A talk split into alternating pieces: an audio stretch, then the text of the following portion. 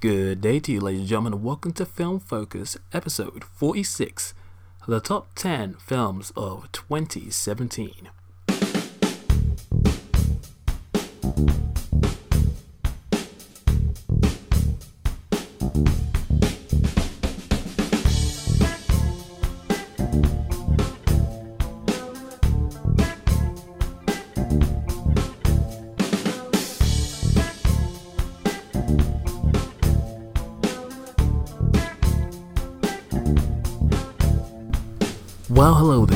Ladies and gentlemen of the North, South, East, and West, and welcome to another episode of Film Focus.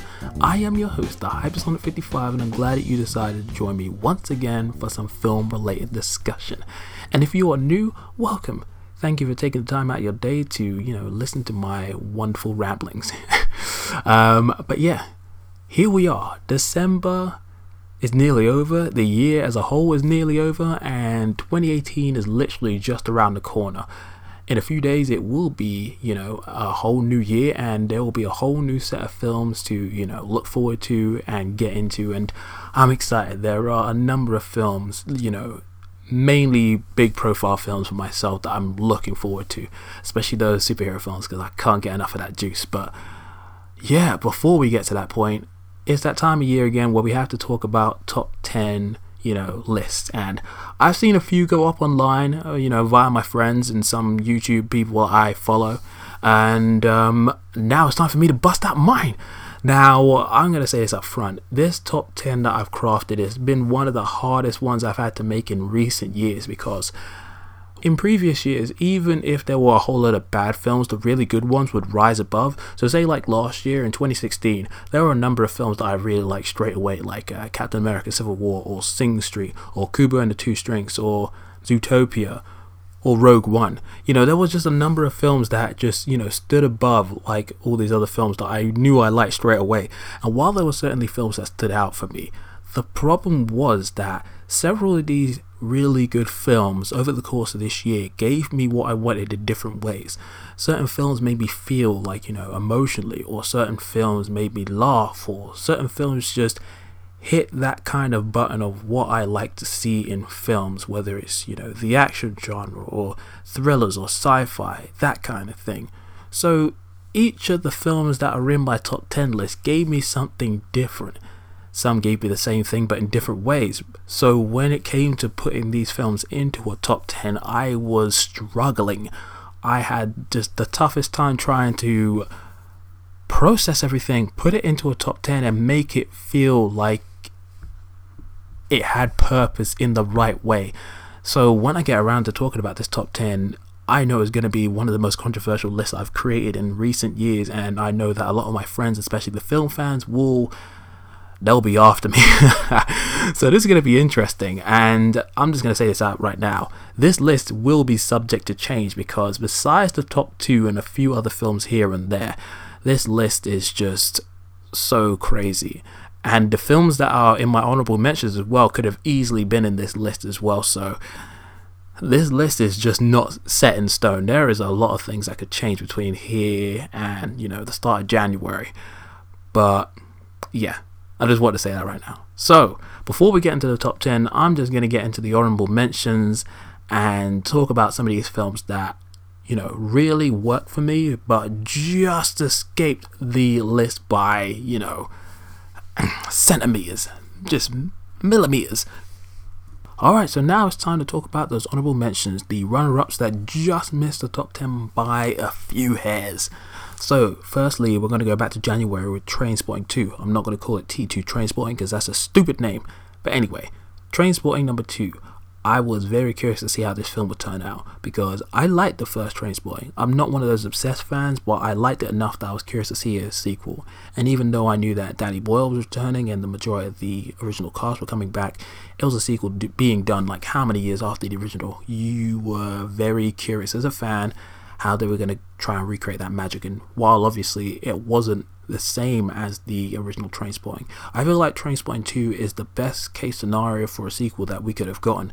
It feels like a great companion piece to the original. It does a lot of really good things with the characters and the story and just takes place in a different world from the original but has enough echoes and references to the past that it just feels right. It's a great continuation for the characters. It was cool to see the highs and lows of where these characters went from the original film, and the performances were great.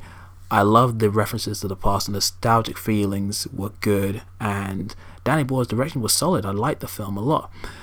Also coming out in January was Split the latest film from M. Night Shyamalan, and as a person who was, you know, burnt on Shyamalan a good few times in the past, especially because of, you know, The Last Airbender, a film that not many people have forgiven him for still to this day, and After Earth, which was a film with interesting ideas but bad execution, I was very curious to see how this film would play out just because the trailers were interesting, but I was, you know, cautiously optimistic. But then I saw the film and I was like, you know what, Split was pretty interesting.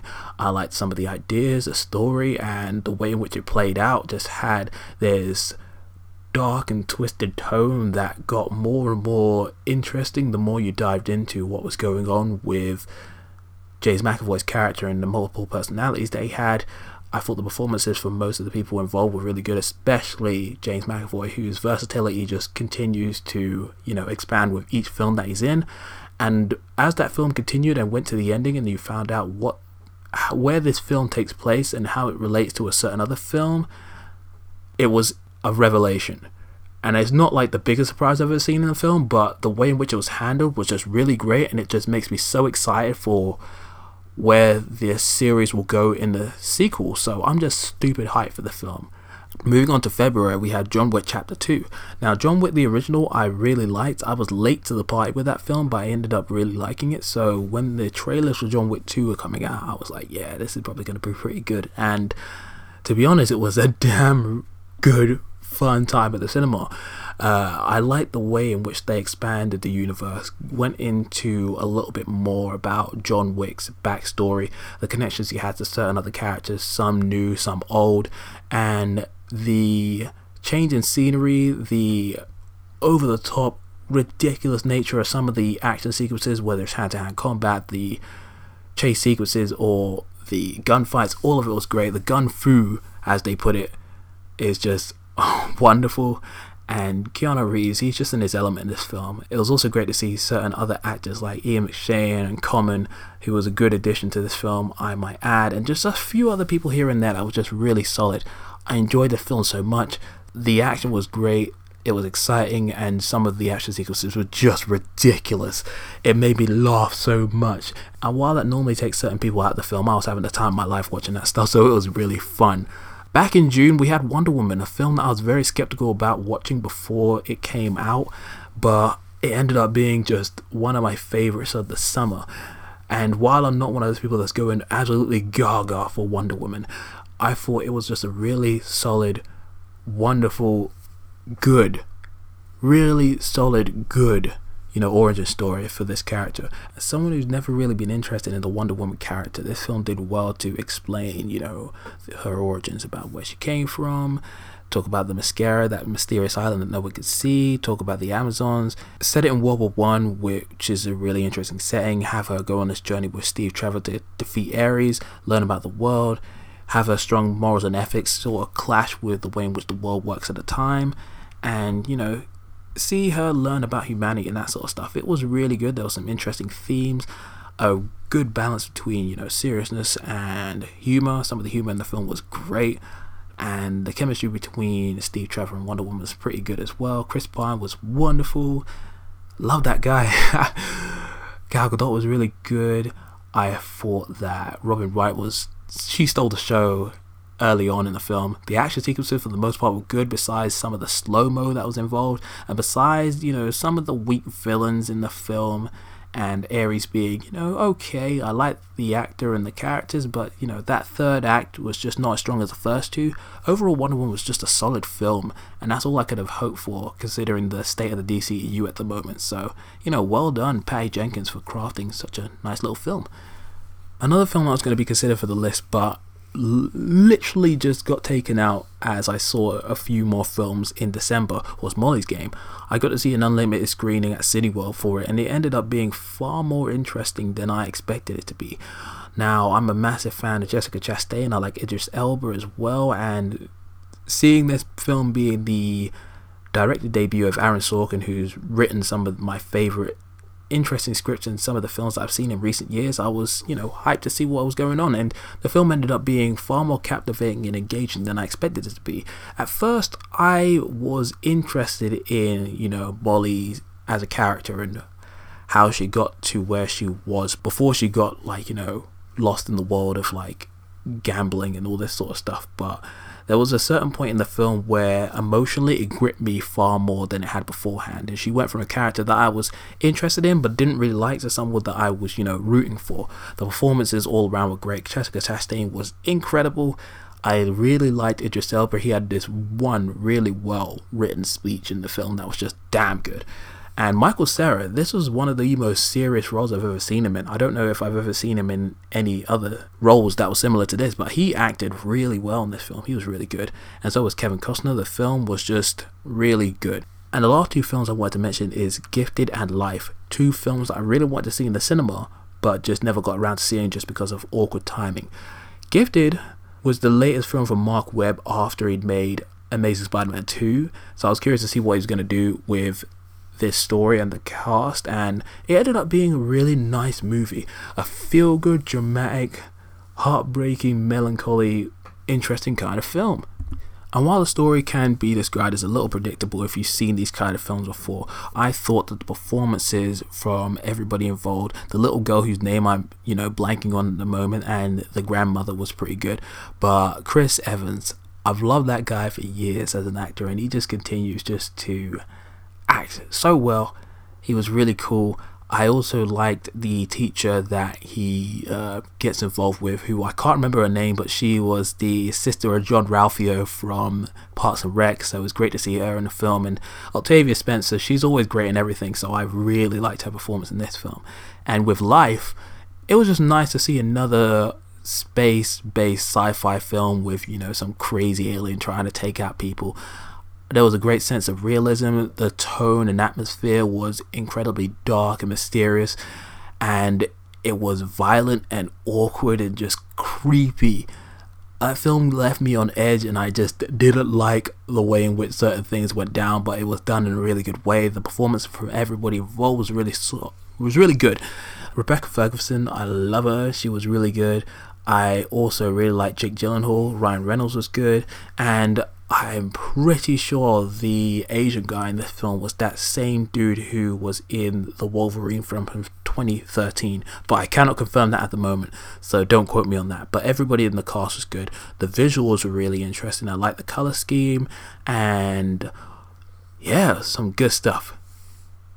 Now we move on to the main event, the top 10 itself.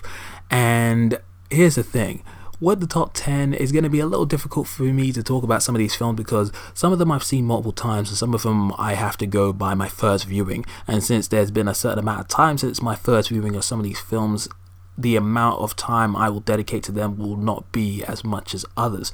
So just bear with me. This is going to be a fairly loose assessment of some of these films. But yeah, with all that out of the way, let's talk about film number 10, which is Detroit. Now, before this film came out, there was a lot of talk and hype about the Oscar potential for this film because of Kathryn Bigelow, you know, noted female director that crafted films like Hurt Locker and Zero Dark Thirty that were, you know, in that Oscar contention. So this film was definitely going to follow suit with it being based on a true event back in the 1960s with the Detroit street riots. And, you know, with the solid cast and really interesting trailers, everybody was hyped for this film. And I think the film was generally, you know, well received, even though it didn't make a lot of money at the box office. And while there were certain people that said this film was not as good as a previous two films, I thought the film was great. I haven't seen The Hurt Locker and Zero Dark Thirty yet, so I'm just going off of what I've seen of hers in the past, which was Point Break, which I still quite like. But yeah, Detroit, really solid film. The performances were really good all around, but it has to be noted that, you know, Algee Smith and Will Poulter did really, really great jobs, especially Will Poulter, who obviously I know him as that kid in one of the Narnia films, but he's come such a long way from there to Maze Runner, and now this film where he had one of the most terrifying, evil portrayals of any character I've seen in films in years. I hated him, but his performance was fantastic. If he is not at least in the conversation to be nominated for like some of these big awards, especially the Oscars, I'm gonna be pissed. But yeah, all of the performances from everybody involved was really good. John Boyega, Jason Mitchell, John Krasinski, and Anthony Mackie, all of those guys are really good. But Will Poulter and Algee Smith definitely stand out on that, you know, top tier level. Overall, the film was just really unsettling and just unfortunate. And obviously, some of the film was, you know, dramatized for, you know, I guess a more engaging film product, but I thought it was just really effective. Alright, now on to film number 9 in the form of Okja. Now, I remember there being a big hullabaloo about this film before it got released, uh, mainly because the director and the talent involved with the cast, you know, being a mix of Korean and you know notable Western actors as well. The trailers looked interesting and the concept was interesting, but for some reason I just never got around to watching it during the initial hype period when it got released on Netflix. So it wasn't until a friend of mine really coerced me into giving it a watch, and by the end of the summer I'd seen it and it had an effect on me. It was far more emotionally engaging than I ever could have expected. And it was i think my first main korean film. And the way in which it was put together the story the tone the adventure the drama the melancholy painful nature of it all it was a lot to take in. And it was an emotional roller coaster for sure but i'm glad i saw it because it was really interesting here you have this really interesting you know story surrounding this young girl trying to protect her friend from this big old corporation that has big plans for this genetically enhanced pig. Just the concept of this pig and how it was created and what the company wants to do with it and how that fits into the grand scheme of the world and all the stuff that happens prior to the present time of the film, you know, the backstory and then how it affects this film and all the people that get involved from, you know, the big companies to the smaller individuals, everything comes together in a really just fascinating kind of manner it's incredibly realistic but exists in that area of fiction that just feels tangible enough that you can believe what's going on the performances for everybody involved was really really good and i'm not very good at the korean names so i'm not going to bother saying any of those but the main little girl and her i think it was grandfather they were really good. Jake Gyllenhaal was in a performance that I had never seen from him before. It was so wacky and strange, but also really good. Giancarlo Esposito, I love that guy in anything that I see him in, so he was really good. And Paul Dano, I've loved that guy for many years now, and he was really, really good in this film. Also, Steven Yeun, I really liked him, and Tilda Swinton, wow. Her work in this film was just wonderful. I loved that woman. She was really good. And just the way in which this film was done from a presentation point of view was just so different from what I've seen in Western films in terms of the cinematography, the way in which the camera tracks certain shots, and the way in which things are framed, which is so very different from what I've expected in, you know, films beforehand. But it's really good. And the film is just not a very happy film. There's a lot of drama and just really creepy and uncomfortable moments, but just as an overall film, it just needs to be seen. Okja was really good. And the only reason it wasn't on my list higher is just because there's certain other films that ticked certain boxes for me in different ways. Next up on the list, we have film number 8 in the form of The Villainess, the most recent film to be added to this list. Now, I had been interested in seeing this film since I saw a review for it on IGN back in July and I had waited so patiently to go about and get a copy of this film. And when it became available on Amazon Prime, I, you know, rented it just to see what it was like. And good gravy, this film was incredible. It was far more than I ever could have expected because it was being, you know, labeled online from what I'd seen as a, you know, action revenge thriller kind of film but it didn't really give mention to any of the deeper layers going on with the story in terms of some of the stuff that happens in the backstory and the more character driven emotional material that you know slows down in between some of the action sequences but definitely builds on the characters and you know makes you feel more emotionally engaged than you know what was made out for the film in the beginning I essentially went to this film blind. All I saw for the film was the review and the poster. I didn't watch any trailers, I just wanted to see what the film was like. And while the action in this film is there, and when it's there, is so effective, so visceral, violent, well choreographed, and very intricately put together, especially with the different types of filming techniques from the first person views to the use of shaky cam to these almost seamless, continuous fight scenes that go on with these crazy tracking shots, which have these moments where you can, if you know about film, you can tell where these film cuts were done to, you know, create the seamlessness of these continuous, you know, fight scenes but the way in which it was all put together was really good. But beyond the fight scenes is just the interesting story of the main character. You learn about who she is, how she got into the situation, why she's on this, you know, trail of revenge for like the person who killed her dad, and just the interesting plot twists and revelations is just madness. And I didn't expect to be as emotionally invested in this film as I was, but it was just really well put together. And it was just a wow kind of film in the best possible way. I like the villainess a lot and I recommend it highly if you haven't, you know, had the chance to see it already. Definitely one of those sneaky films of 2017 that, you know, did a good job. Alright, so now moving on to film number seven, and this is where things start to get a little controversial. Uh, number seven on my list is Logan. Now, before you, you know, verbally attack me because of my placement, hear me out. Logan was a film I was looking forward to so much.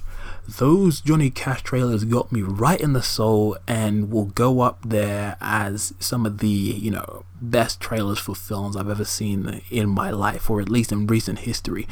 They were so well put together and painted such a visceral image of what this, you know, superhero ish kind of film was going to be. It looked like a Western kind of thriller esque kind of film with superhero characters in it. You saw Wolverine and Professor X in much different places than you ever seen in the previous X Men films. You got to see the introduction of X23, this post apocalyptic kind of world. You see Logan in a just a downright horrible situation where he's aged up. He's the healing factor isn't working as much as it used to. He's just in a crappy situation.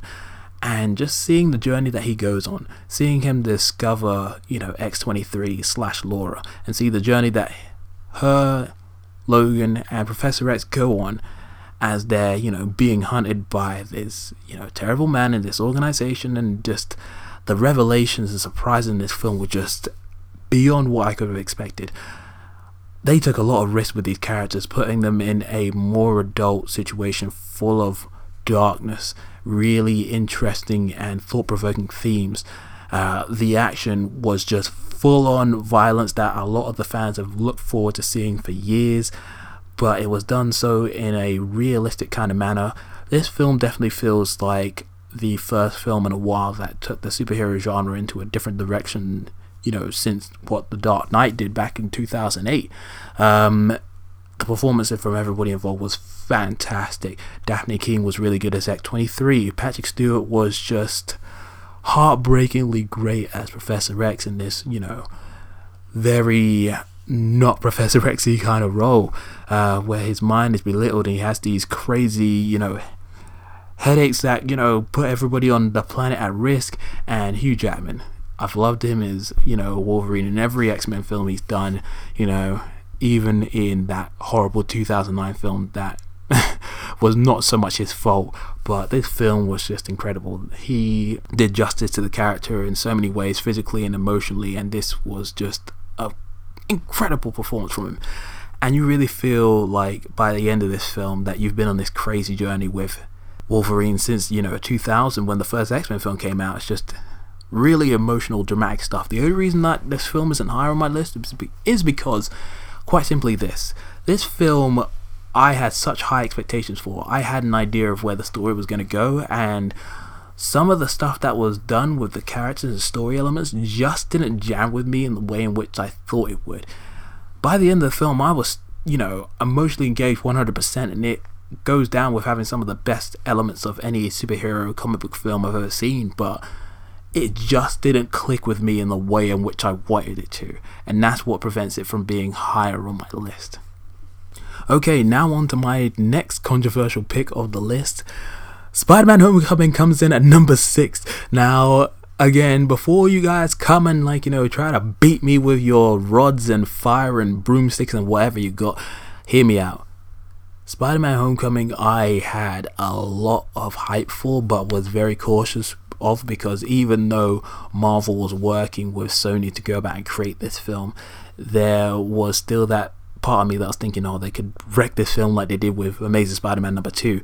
And as much as I was, you know, interested to see what John Watts was going to do with this film, considering that I really liked his film Cop Car, and you know, there was all the hype and anticipation because of the interviews and the trailers, and now they said they were going to have a John Hughes kind of film for the film, I was still hesitant. But Spider-Man: Homecoming, I saw that film in IMAX, and after I came out of it, I was like, you know what? This film was just what I needed.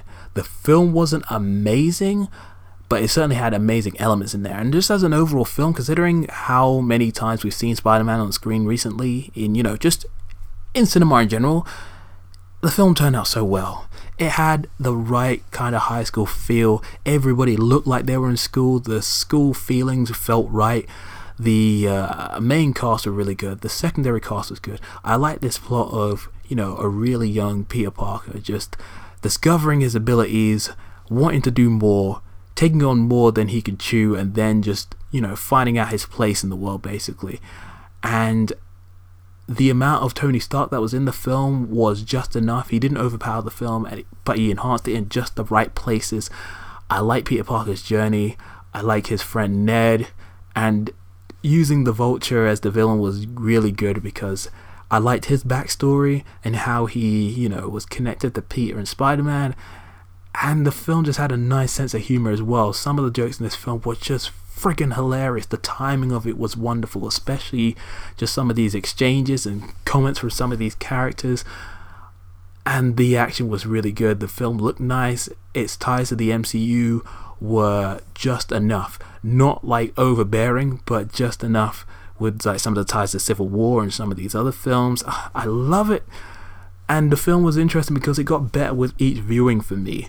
And while there were certain elements about like uh, you know Peter Parker not having his own proper suit that it was you know technically given to him by Tony Stark, some of the action sequences didn't reach the same majesty as Spider-Man 2 for me, and you know there were certain elements with the story that could have been changed, that could have been better overall, the film just brings me a sense of joy that I didn't expect to have.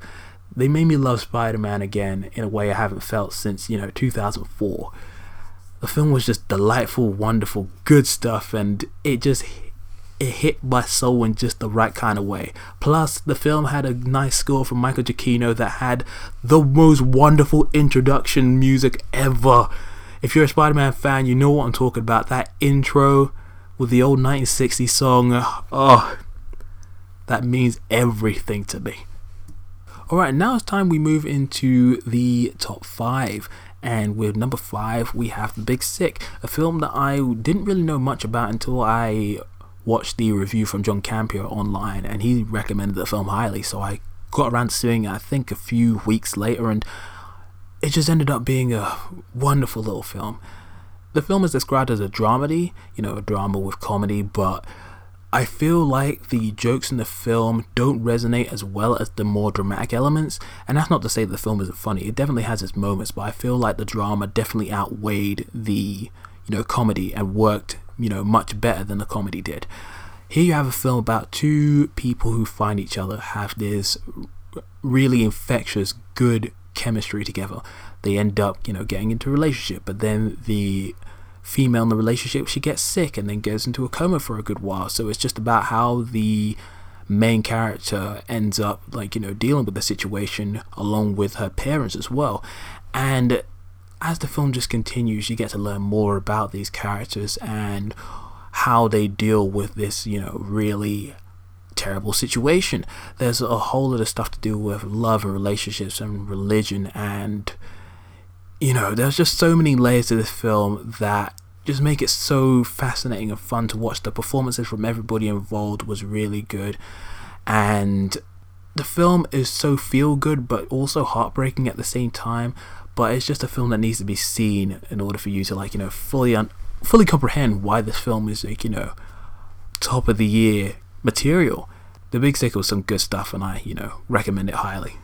All right, now this is where things start to get really complicated because oh man, this film, like, you know, it moved around. Basically, here we have number four, Star Wars The Last Jedi. Now, at the time I saw this film the first time, I think it might have been at number two as one of my favorite films of the year, without question. Star Wars The Last Jedi does a lot of really interesting things with the lore and mythology, the way in which it chooses to take this series in new and bold different directions that we've never seen before in this series. And that's mainly due to Rian Johnson having, you know, a great level of control over what he's done with the story and direction. And while not all of these choices have resonated with you know the fans new and old of this series i feel like the changes and decisions made with this story and just you know overall mythology and characters definitely works in this film's favor for the most part like i said when i saw this film the first time i thought it was incredible not all of these changes worked for me but overall i thought the film was really smart and bold and I've never felt this much tension in a, you know, major blockbuster film for a good while. Especially for Star Wars as well. While there have definitely been like, you know, dark and interesting moments throughout the series, especially in the original, you know, trilogy, this film just took the series in much different directions in terms of the way in which the humor was done, some of the character material, even some of the visual material we've never seen in Star Wars before, and some of it was just incredible. The film looked great uh, you know, the lighting, the CGI, the mix of practical and special effects was really good. Uh, some of the makeup and you know creature effects was really cool. I like some of the set design, especially with the casino planet.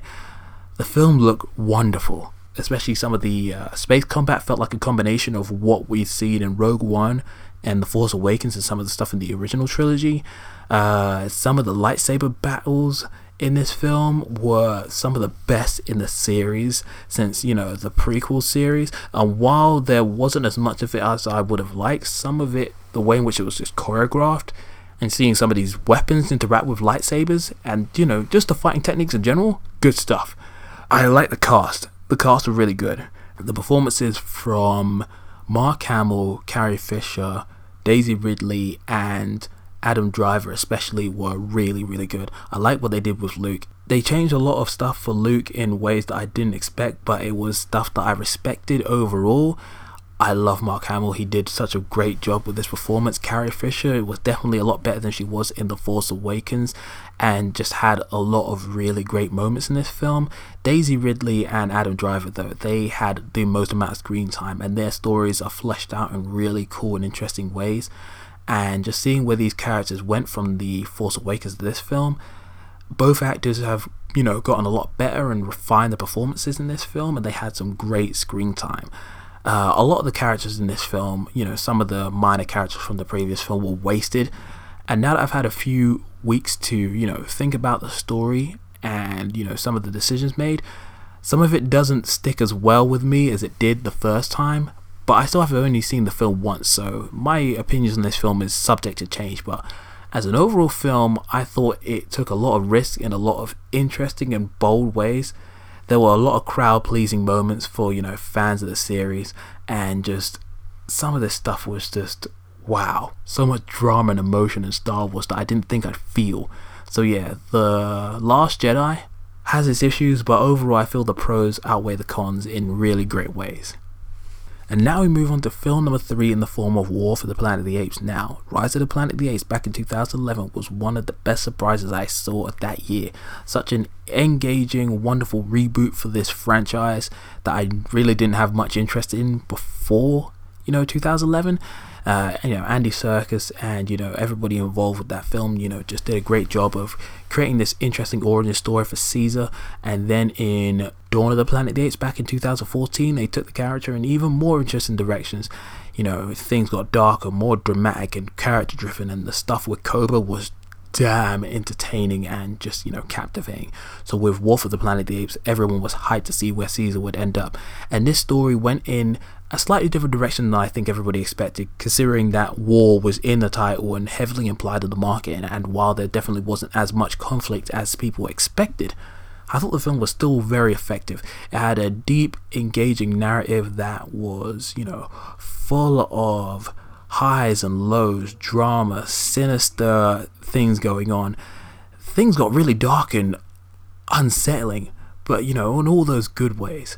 And you know, the performances from everybody involved, whether they you know were you know doing motion capture performances or you know were you know live action people in the film, everybody had their moments to shine. The CGI work in this film was just insanity. The amount of talent that those people have to create these, uh, you know, CGI based characters that look almost as realistic as, you know, the, they look damn realistic. At certain points, the fur and the detail on the faces and body movement, it's just like, it, these could almost be animatronics in a way. It looked that realistic. It was damn good. Um, all the performances were good. I like learning about Bad Ape, uh, learning about Woody Harrelson's you know, bad guy character, seeing Nova and how she fit into this, and Caesar's journey by the end of the film was just wow, it's just pure drama.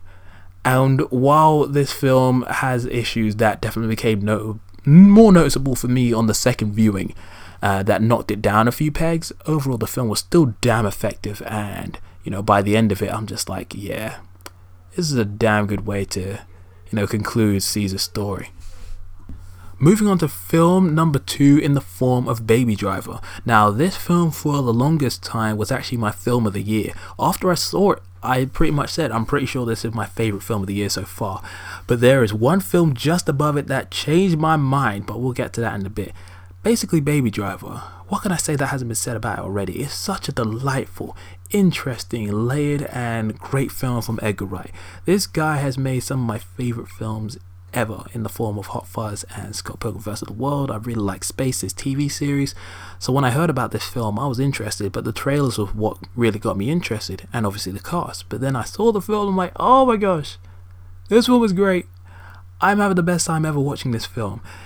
It's so funny, delightful, yet has these really interesting, dramatic moments as well in terms of some of the backstory and some of the story that goes on, you know, with the main character and Deborah and, you know, all this other stuff. I don't want to get too much into it because I don't want to give anything away, but the performances from everybody involved was really good. The performances from everybody involved was just incredible. Ansel Elgort as the main character, Baby, was really good. Kevin Spacey, even though we don't like to talk about that guy anymore because of, you know, some of the stuff that went on in the news this year, his performances were still really good. Lily James was just lovely, so delightful as Deborah. And Jon Hamm, Jamie Foxx, Jon Bernthal, Eiza González, all of them were really good. Everybody's performance in this film was just damn good and the action sequences were filmed so well. Some of these uh, chase sequences, car chases, and you know firefights and stuff like that, all well put together. Great composition, great cinematography, and the way in which it was done to you know coincide with the music and some of the sound editing as well. Ah. As someone who has, you know, done film and audio editing, just the amount of care and attention that was done to that just blows my mind. But the sound editing and just ah, oh, the the timing, the timing of it all, ah, oh, it's delicious, so good. Even now, just thinking about it, it just hurts my mind, but it just in a good way.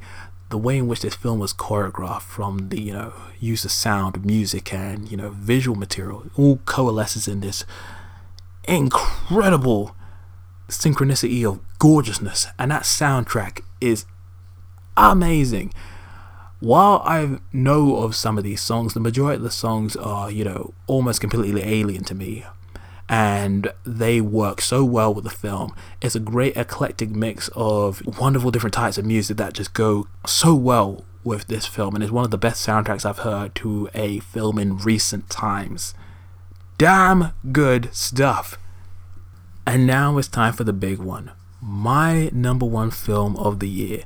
And while Baby Driver, like I said before, was my favorite film of the year, after I saw this film, there was no doubt in my mind that was going to be my favorite of the year. I am, of course, talking about Blade Runner 2049.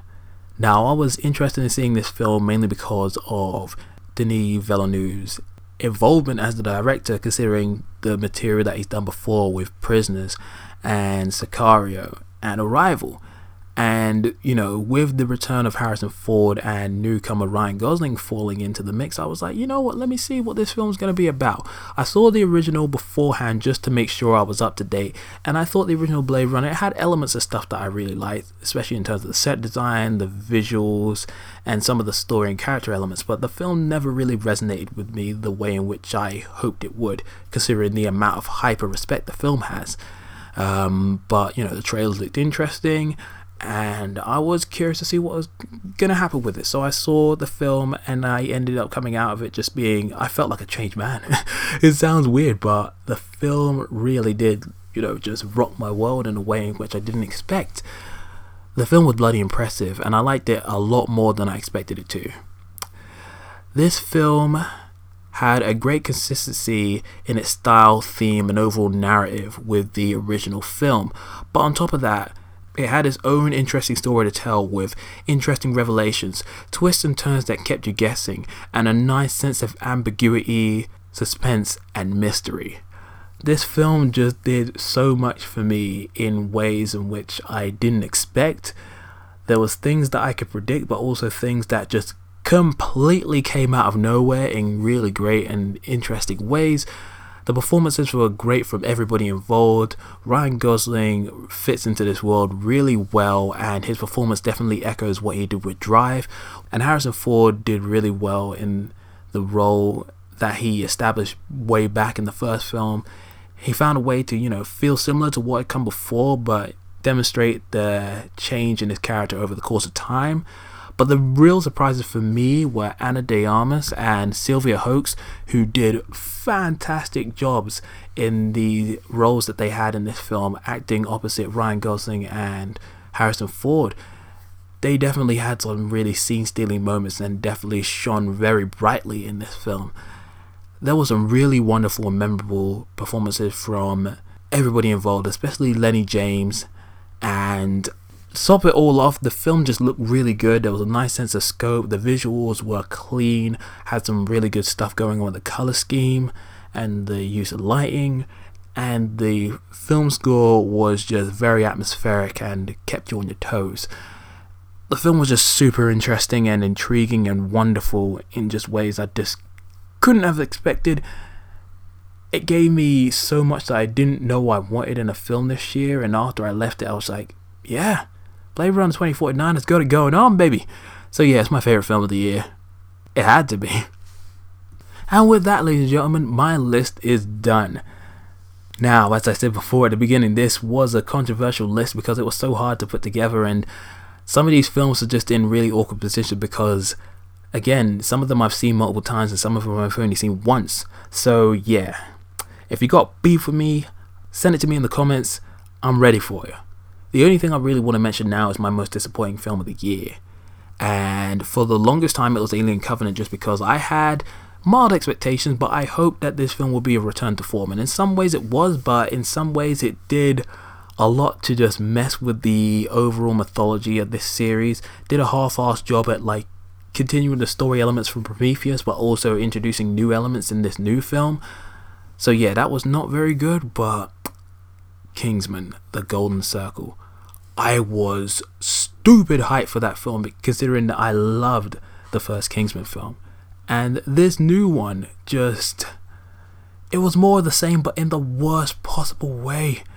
As I watched the film, it just got more and more annoying with some of the stuff that they did with, you know, the returning cast, how they were handled, the new American cast that were just wasted in a lot of ways, and just some of the plot elements that they introduced, So some of the stuff they introduced in the film was just downright stupid. The more I thought about it after I'd seen it, the more it pissed me off. Uh, Kingsman The Golden Circle should have been something great, something equal to, if not possibly better than the original. But as it as it stands, Kingsman The Golden Circle was just ah, it's a bloody mess.